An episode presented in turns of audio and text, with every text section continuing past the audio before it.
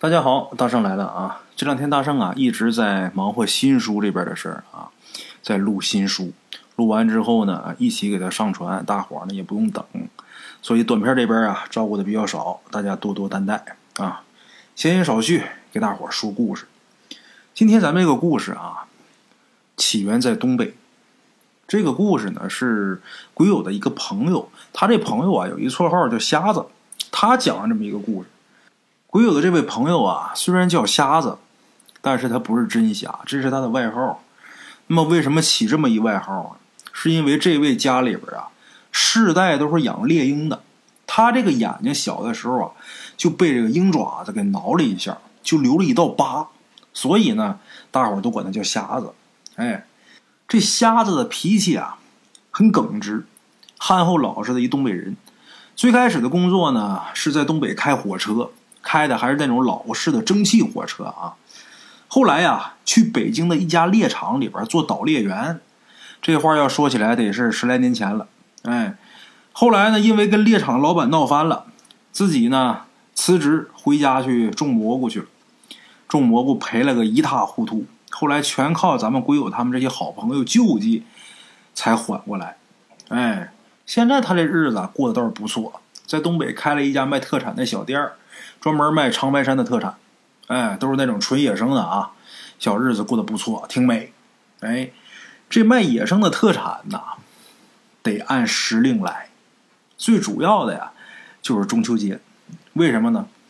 因为你不管是挖参呐，还是打松子啊，还是采野果子，这些东西啊，都是在中秋节前后才成熟。你再晚了也不行，大雪封山，天寒地冻的，就进不了山了呀。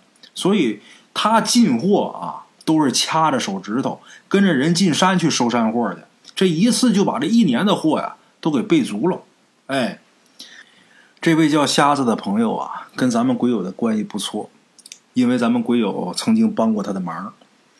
瞎子每次弄完山货啊，他都得挑最好的弄一麻袋，什么人参啊、鹿茸啊、蛤蟆油啊、猴头菇、榛蘑呀，还有松塔之类的啊，弄一麻袋得给咱们鬼友送进去。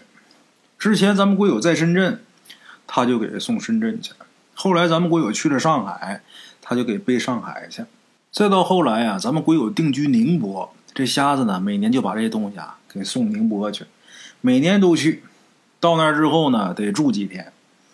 他每次来呢咱们鬼友呢都得提前的准备好酒菜。这瞎子啊到咱们鬼友那儿去玩啊，哪儿都不去，送完东西呢就在那儿跟他喝酒，一喝喝几天，睡醒了就盘腿坐那儿喝酒，从白天呢喝到黑天，喝多了放倒就睡，睡的就跟一截木头似的。他这人呢活的是极其的坦荡，生活特别简单的一个人，没什么操心的，也没什么算计的，朋友就是朋友，仇人就是仇人，黑白分明。哎，饺子就酒，越喝越有，每天呢开开心心的，很轻松。这个人呢心里边啊要是不复杂的话，活的呀就轻松。真是咱们鬼友啊今年50岁，人到中年，他自己说呀他这个性格脾气啊又有点骄傲又有点孤僻，所以说啊平时他没什么朋友，偶尔这老朋友过来聊聊天喝喝酒啊，他觉得还挺好的。这个男人呢人到中年就其实就很孤独了。这次瞎子来呢给咱们鬼友讲了一个故事，这故事啊其实跟咱们鬼友啊还能扯上点关系。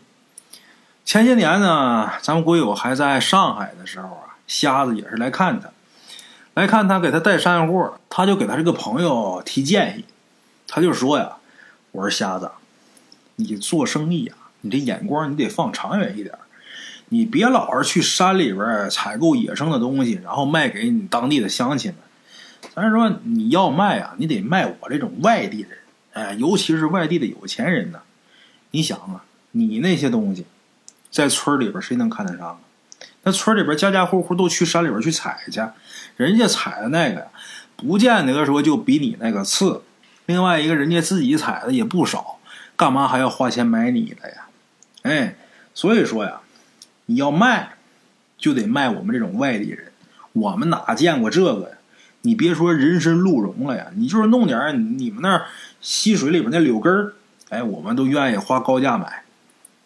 这柳根儿就是一种野生的鱼啊，你就弄点柳根儿，我们都愿意说花高价去买去，毕竟啊，那都是货真价实的野味儿，它味儿好啊。这瞎子一听咱们鬼友他这朋友这么一说，他觉得很有道理，但是具体他不知道该怎么操作，怎么弄啊这东西啊。结果那俩人合计了一下，最后觉得呀，咱们要赚钱的话啊，你干这个还得干定制服务，给有钱的人呐定制真正的野山参。现在这个微商泛滥，电商泛滥，这个山参啊动不动就100块钱三根儿啊，还告诉你是30年的老山参，你买200块钱的呢还送你2根儿。哎，其实啊，大山我跟列位啊说几句闲话，这人参里边的学问呢那可大了。假人参这种的咱就不说它了，咱就说说真的里边有多少门学问。这个真人参呢差不多大致分3种。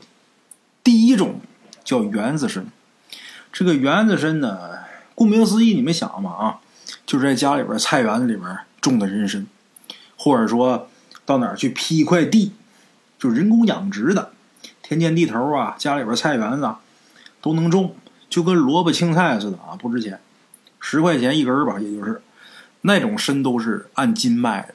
园子参长倒是挺漂亮的啊，可是它的营养价值是什么呀？不行，就跟这个青菜是一个意思。大伙儿有的时候在朋友圈看见的，或者说看哪个微商电商直播的时候啊，100块钱一根的那种参，或者100块钱买2根的那种参，就是这种园子参，它没别的呀，别的参没这价了。基本上呢都是拿这园子参冒充好参，然后呢卖高价。咱说那玩意儿它进货啊，批发也就是8、9块钱，100块钱卖2根，大伙算算多的利呀！哎，比这个园子参再往上高一档的呢，就叫野山参。这个野山参是什么呢啊？这野山参分2种，咱先说第一种啊。这野山参就是挖参的人呐，挖着人参以后，把这个人参的种子啊撒在原始森林里边，等过几年呢再把这参挖出来。这种人参呢，怎么说呢？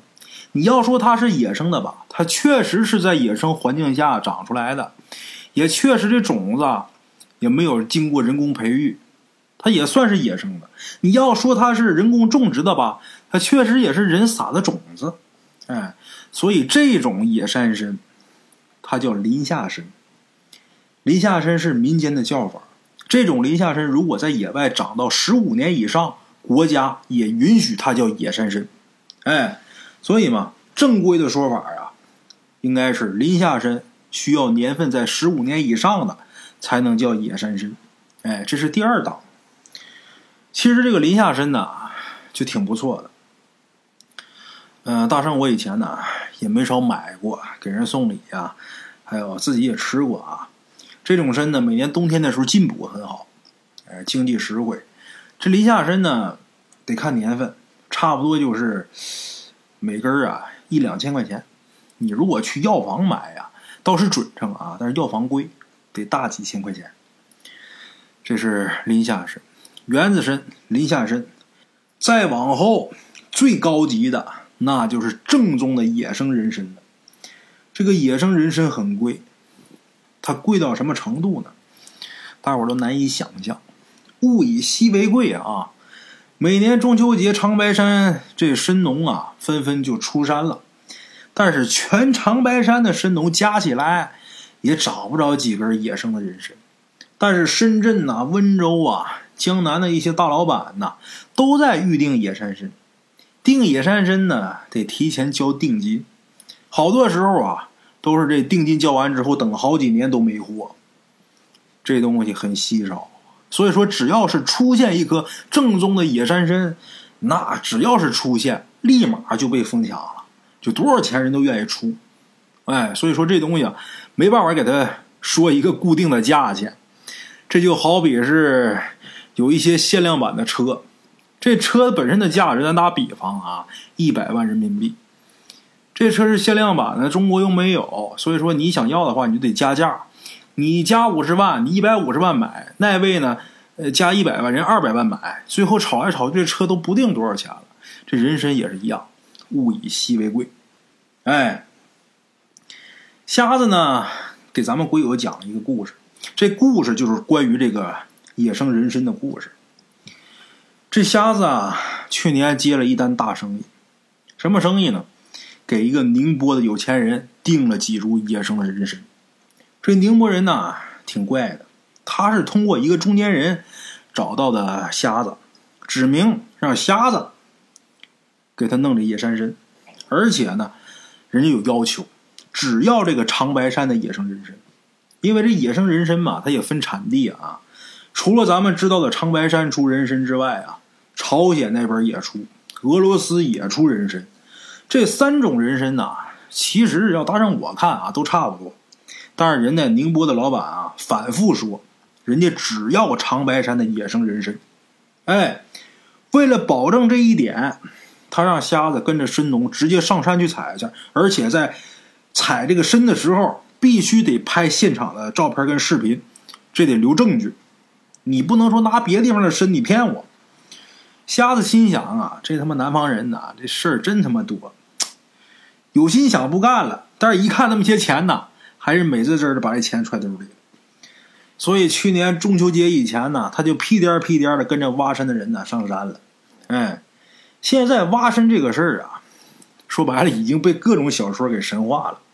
其实按照瞎子的说法啊，挖参没那么神秘，而且这个人参吧，它也不是像传说当中呢长在什么悬崖峭壁啊、飞流瀑布下边，都不是。它的生长环境啊，一般都是在林子下边的灌木丛里边，一般都是在阴凉的地方，几棵老树下边。你远远看过去啊，一片绿地上有一串鲜红色的红榔头，那就是人参花。这人参花的下边可就是人参了。那要这么说的话，那这个挖人参是不是特别容易啊？找人参呢，不容易，因为他在这个灌木丛里边，你一眼看过去你可不一定看得着，所以得拿棍啊，在这里边挨个地方扒了找看，盯着瞅，哎，不好找，得慢慢找。好在这个宁波人啊，虽然说事儿挺多，但是有一点好，他不要求这棵参的年份，只要能确定是野生的人参就行。而且这位老板说了，有多少要多少，价钱还给的特别高。所以说这样一来的话，瞎子这边就好说了。哎，你不要求年份就好说了。为什么呢？因为有很多这个参农啊都有私货。什么意思呢？就是他们早年呢在巡山的时候呢，发现一些小参，这小人参呢太小了，不值钱呢，所以呢这参不能起，得留着，偷偷留一记号，等它长大以后啊再来采，再来挖。那么你老板不要求年份，那你别管我挖多大的参，是参就行呗，是吧？那就好弄了。所以瞎子呢这回就找了一个很资深的参把头，专门来挖他早年留下的那些小参。哎，他们这回进山是有备而来的，所以呢还是比较顺利的。没几天呢就找到了几颗小参，而且顺利的呢给起出来了。起参就是挖参呐，起参很麻烦。如果要是按严格来说的话啊，挖参的时候啊不能用铁器，因为这铁器伤人参啊。一般来说用什么呢？木签子、竹片。有讲究的人啊用什么挖呢？用鹿角。而且挖参的时候得注意，那丝丝落落的那须子啊都不能碰掉了，掉一根儿，这品相就坏了，就不值钱了。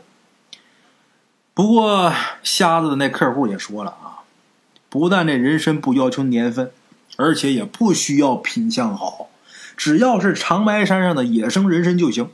哎，就一点要求，得快，必须得嗷快啊，着急。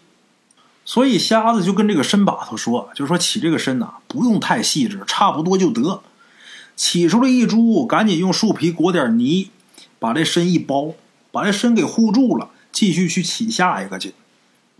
他们起身的时候哈，也有怪事，就是有的时候这身呐，明明这记号都已经留好了，但这人参就不见了。这身把子就说呀，这人参呐跑了。瞎子就不明白了，就问他说：“这人参没胳膊没腿的，他怎么还能跑呢？”人这身把子说了啊，人参这玩意儿啊，它是这样，你看他啊，平时在那长得好好的，但是什么动物要是咬他一口，或者说人呐、动物啊踩他一下，他就会遁地，就把这身子啊就缩到地底下去，等什么时候啊伤了那地方恢复了，他再出来。所以好多人就以为他跑了，其实不是跑了，是缩到地底下去了。这挖参的人一般都得预备红线跟铜钱，干嘛呢？碰见这人参之后啊，先得把这个铜钱啊和这红线的这个身上绕一圈，给他缠住了，这叫把身呐、给绑住了，就是怕他跑了，说白了就是怕他缩到地底下去了。哎，有的时候啊，这个人参的个头呢跟年份呢不成正比。为什么呢？你比方说一棵300年的参，如果说这个参没受过伤，它这个头肯定是大。如果说这个参受过伤，你别看它300年，但是它那个头啊还不顶一棵100年的参。干嘛呀？这200年呢在底下恢复这个伤，哎，它就不长了。恢复伤、恢复元气的时候，它就不长个儿。哎，瞎子也挺好奇啊。他就问这个参把头，就说这个人参怎么还能这么神乎呢？这东西吃了真能长生不老啊！人家参把头说了啊，人说呀，人参这东西啊，你得看是什么参。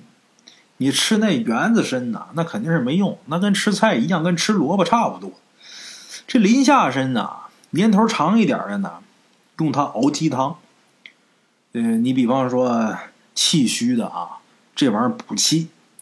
身子弱的、大病刚好的、受过大伤的，或者说年纪大的人呐，喝这个参汤补气。常年喝精神好，你不常年喝，你喝一冬天，就老人啊这脸色蜡黄的，喝完之后啊都满面红光。冬天也不用穿那么厚的衣裳，这身上啊也不冷，暖和。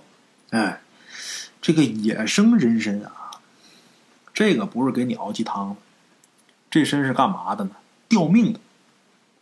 人参这东西啊治不了病，你要是生病了呢，你还得去医院。这玩意儿有啥用呢？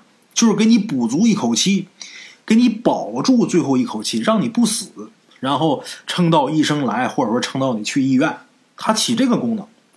比方说你要是被捅一刀的话，你指望吃人参你能活过来，那肯定是不可能啊。哎，所以古代啊好多大户人家都得藏那么一两颗野生人参，干嘛呢？给老爷子续命用的。哎，据说啊，乾隆爷最喜欢吃人参，这个真假倒是不知道。但是以前呢，香港有那么一人呢，叫邵逸夫，那以前是个大参客。这邵逸夫经常在长白山订这个野山参，有人专门给他采办。哎。好人参呢都被他给订走了。这个邵逸夫啊每天含一片这个野山参，后来这位活了107岁。你说这东西他能不能长生不老我不知道，但是延年益寿绝对好使。可能也是因为他的影响吧，后来香港广东那边的有钱人大富豪啊就都在咱们这边订参，可能也都是跟这邵逸夫学，也学什么养生之道吧，哎，咱也不懂。哎，瞎子跟这参把头俩人聊天。这瞎子跟这个参把头在这个长白山里边转了得有1个礼拜，转了1个礼拜，终于是凑齐了数。又在下山的时候呢，收了一些山货，然后瞎子带着这些人参就直奔宁波了。结果万没想到，瞎子跟着参把头在深山老林里边没碰见什么诡异的事，结果在宁波碰上了。怎么回事啊？原来瞎子他到了宁波之后呢，就去了一个古香古色的一个老院子里边。这院子的主人呢是一个非常低调的有钱人，也是宁波这地方四大家族的后人。这位看见瞎子把身拿出来，还有现场的视频跟照片，当时啊就叫出了一专家来检验这人参到底是不是真的。这位买主介绍，这专家是他花重金请来的一位能人异士。这位啊，人家是炼丹的，药材里边就缺了一味药，就缺这长白山野生人参，所以才专门请瞎子给他找参。哎，这位专家，这位能人异士出来验货，很快就验完了。这位也觉得这参没问题。哎，他跟主人介绍说呀，这个人参啊一共有3个出产地，分3个出处，俄罗斯、朝鲜和长白山。但是啊，这3者之间呢都有区别。俄罗斯的参呢粗短，朝鲜的参呢发黄，唯独咱们长白山的人参呢身体灵秀，五行俱佳，这才是最好的人参。现在这野生的人参呢是越来越难找了。看来呀，活该我们这一炉仙丹要炼成。这位说了这么一句话，当时把瞎子给说的直懵。这位高兴，那主人更别提了，那更高兴啊！说什么也要感谢一下瞎子远道而来，要请他喝酒，哎，也邀请这能人异士一起。这能人异士这位专家呀，明显是不愿意，微微一笑就说呀，自己还有别的事儿。然后呢，人家就走了。他走了之后呢，瞎子也觉得啊不好，就是生意伙伴就是生意伙伴，是不是？朋友是朋友，我跟朋友喝酒也行，咱这不认不识，说白了就是我卖你买的事儿，就是也没什么可聊的。他也不愿意去喝去，也微微一笑。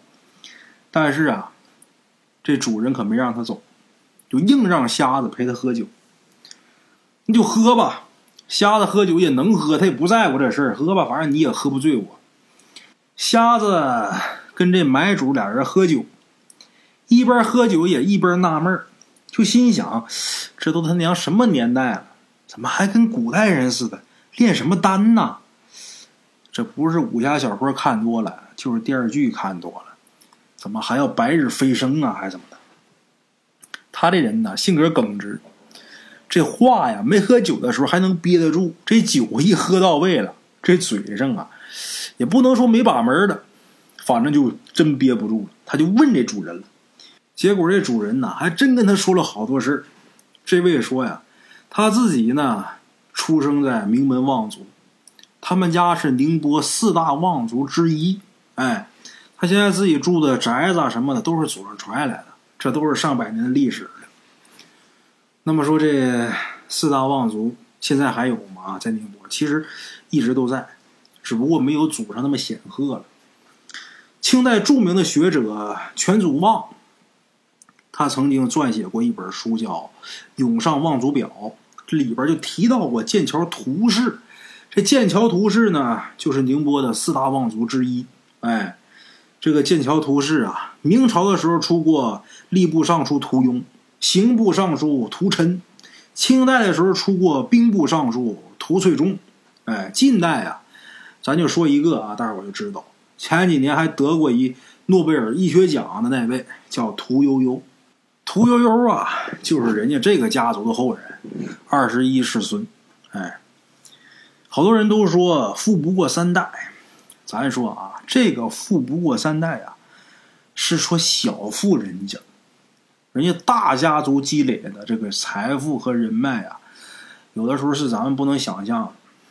除了财富跟人脉之外啊，更多是潜移默化的，比如教育啊，哎，所以说大家族的孩子呢，他更容易成功。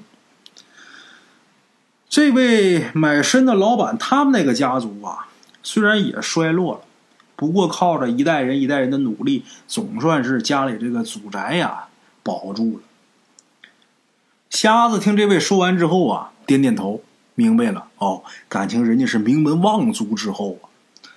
不过瞎子就更想不明白了，他就跟这个买身的主顾就说，那个我当不当的说一句啊，都说这大家族的儿孙呐更有见识，我瞧您也一定是有见识之人，那您怎么还能相信这种方式之谈呢？还相信炼丹呢？炼丹这事儿，古代那皇上他都炼不出来仙丹，咱普通人哪能炼得出来呀？这买身这位啊，这会儿酒也是喝多了，再加上一看瞎子这人呢也真实在，所以这位啊就跟瞎子说了一秘密。怎么回事啊？原来呀他们家这个祖宅呀可不仅仅是百年，这是祖上传下来的，一代一代人呢都重修翻修，所以说虽然这个建筑换了啊，但是祖宅这个土地一直没变过。现在这个房子倒是100多年，可是这块地那可得有好几百年了。这块地这个地基下边埋着一个秘密，确切的说埋着一个活死人。咱说他们这种大家族，文革的时候都被清算了，不过改革开放以后啊，他们家抓住机会呢就出了几个大富豪，他自己呢也是第一波去深圳做生意的，所以说很快就崛起了，也成了富豪了。后来他40多岁的时候啊，他就厌倦了这商场的尔虞我诈，所以就回到了宁波老家，高价的把之前的祖宅给买回来了。买回来之后重新修缮。他当时修屋子的时候啊，他就想起了家族的那个秘密了。什么秘密呢？据原来家族的记载呀，他们最开始修建这个房子的时候啊，挖地基的时候，在地底下就挖到了一个倒扣着的大缸，哎，一大水缸倒着扣。后来他们往下挖呀，就发现这个大缸啊不止一个，2个，一上一下对着这么扣一起的，就感觉好像是一个扣住的这么一个蚌壳似的啊。等他们把这个挖出来之后，把这缸弄开了，发现啊里边是一个人。哎，这个人呢看那架势那打扮，也不知道是和尚还是老道，反正那打扮非僧非道，盘坐在这个缸里边，而且须发皆白。最诡异的是那位那指甲啊很长，得有1尺多长，而且这指甲都是弯的卷曲的，长得跟羚羊角似的，就盘成了几个圈儿。他们祖先吓得要死啊，这地底下怎么还有这东西？赶紧找风水师来看。结果风水师说呀，这个人呐是修仙的。哎，这个仙叫尸解仙，仙经里边曾经记载，上世举行生虚，谓之天仙；中世游于名山，谓之地仙；下世先死后退，谓之尸解仙。哎，然后这风水师还说了，这块地的地底下它既然有尸解仙，这就说明啊这块地的风水特别好，这房子就在这儿建吧。等地下尸解仙成了仙，成仙之后这个神魂呢就得离体，说白了还得留下一身子，但是这个灵魂呢已经成仙了，他那身子呢叫移退。哎，就是蜕变的那个蜕啊，那身子叫移退。那移退呢也会滋养这块土地，所以说这块土地啊在这儿建房，将来呀你们家得出王侯将相。后来主人家想想也是这道理，所以就把祖宅就建这儿了。结果后边子孙果然都是飞黄腾达，最后成了4大望族。哎，这位买身的老板去上海打拼挣了钱回来，把这个曾经的祖宅买回来修缮的时候，他就想起了这事儿。按照祖上的记载啊，他就找人呐就在这块地基上挖，结果还真挖着那大缸了。挖着这缸袋他可没敢动啊，赶紧又给埋上了。这事儿还真是真的。再后来呢，他就开始喜欢这些东西了，开始研究这些东西。平时没事弄点笔墨纸砚呐、古琴呐、铜镜啊什么的，也算是附庸风雅。哎，结果有一天晚上呢，他在家里边弹了几下古琴，弹琴刚弹没几下就有人敲门。他当时把门一开开呀，一看是一小孩儿。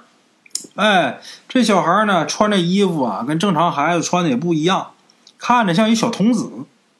这小孩呢就跟他说，就说呀，家师路过，听见有人弹古琴，颇有古风，所以啊，家师让我送您一件礼物。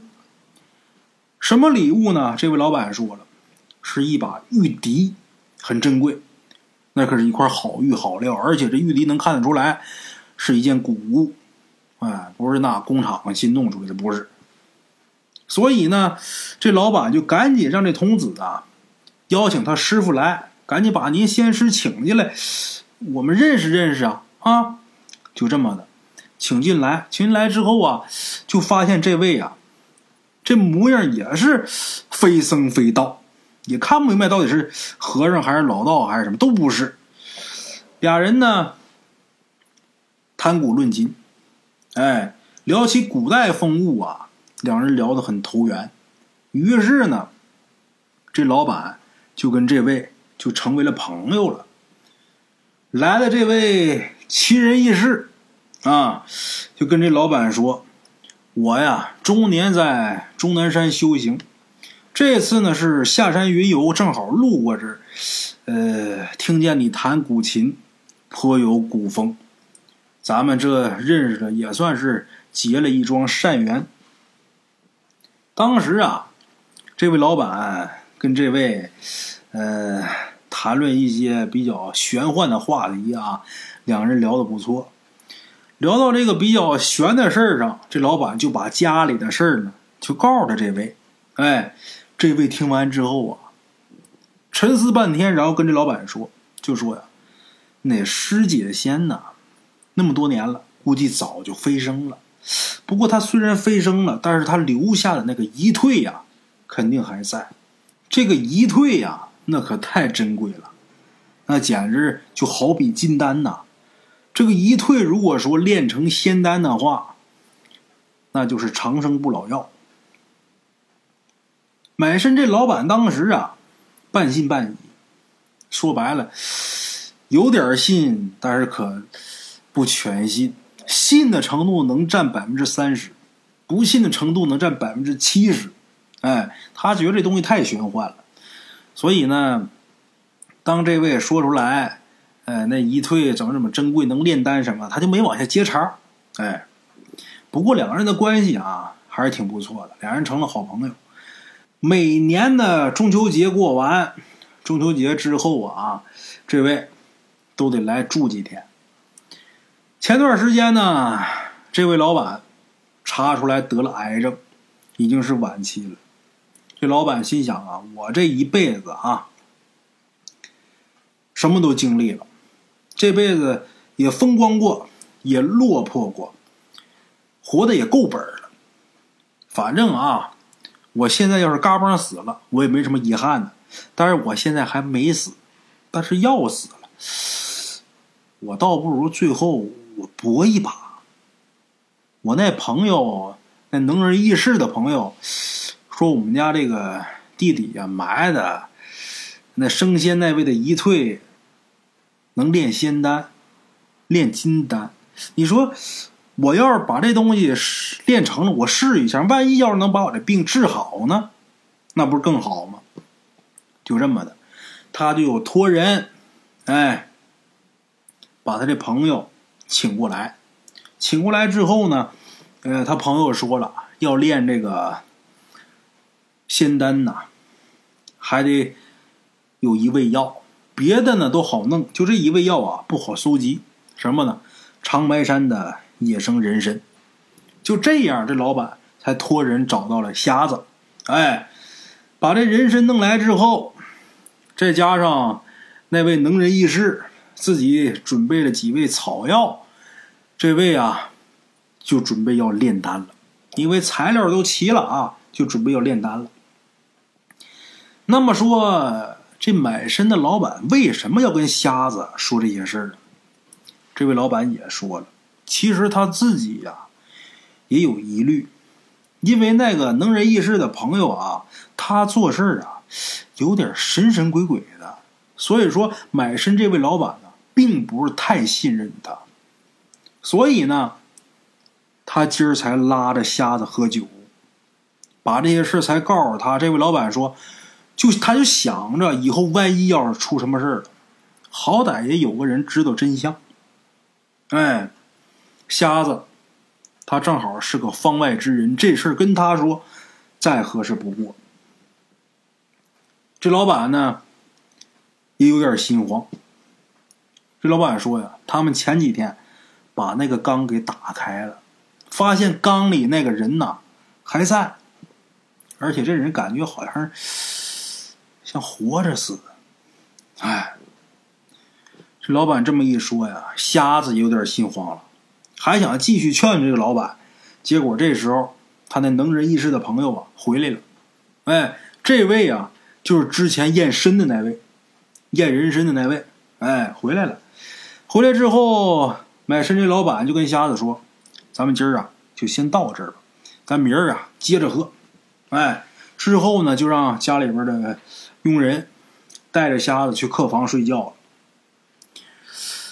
不过第二天啊，这个主人呢没出现，瞎子呢又等了几天，为什么还没结钱呢？又等几天，这主人还是没出现。瞎子有点着急了，我这身都给了你了，那把头那边钱我都给垫付了，你要不给我钱好嘛，那我可赔大发了。等几天还没消息，他就着急了，左问右问，结果呢谁都不知道这老板去哪儿了。后来大概过了能有一个星期吧，买身这位啊终于出现了。但是这一回他对瞎子的态度却非常的冷淡，不管瞎子说什么他都特别不耐烦，很快就给瞎子结算了所有的钱，让他赶紧走。哎，瞎子说呀，最后见那个老板的时候，他的那个神情跟之前啊完全不一样，就觉得这位老板的眉眼之间呢那个神态特别像一开始验身的那位。哎，瞎子说呀，这也真是他妈日了鬼了。哎，那么说到底是怎么回事？这事儿啊，反正大圣我猜啊，我估计买身这老板他那位能人异士的朋友就不是什么好人，就没准啊那老板已经死了，然后这位呢把这老板的身体给占了。这个之前大圣啊还真讲过一期节目啊，关于这种事儿，他怎么做到的呢？这叫夺舍。哎，夺舍。之前那位死了，剩一具尸体，他想办法把自己弄死，然后这魂儿啊再附到那老板那个尸体上，他就成了这个人了。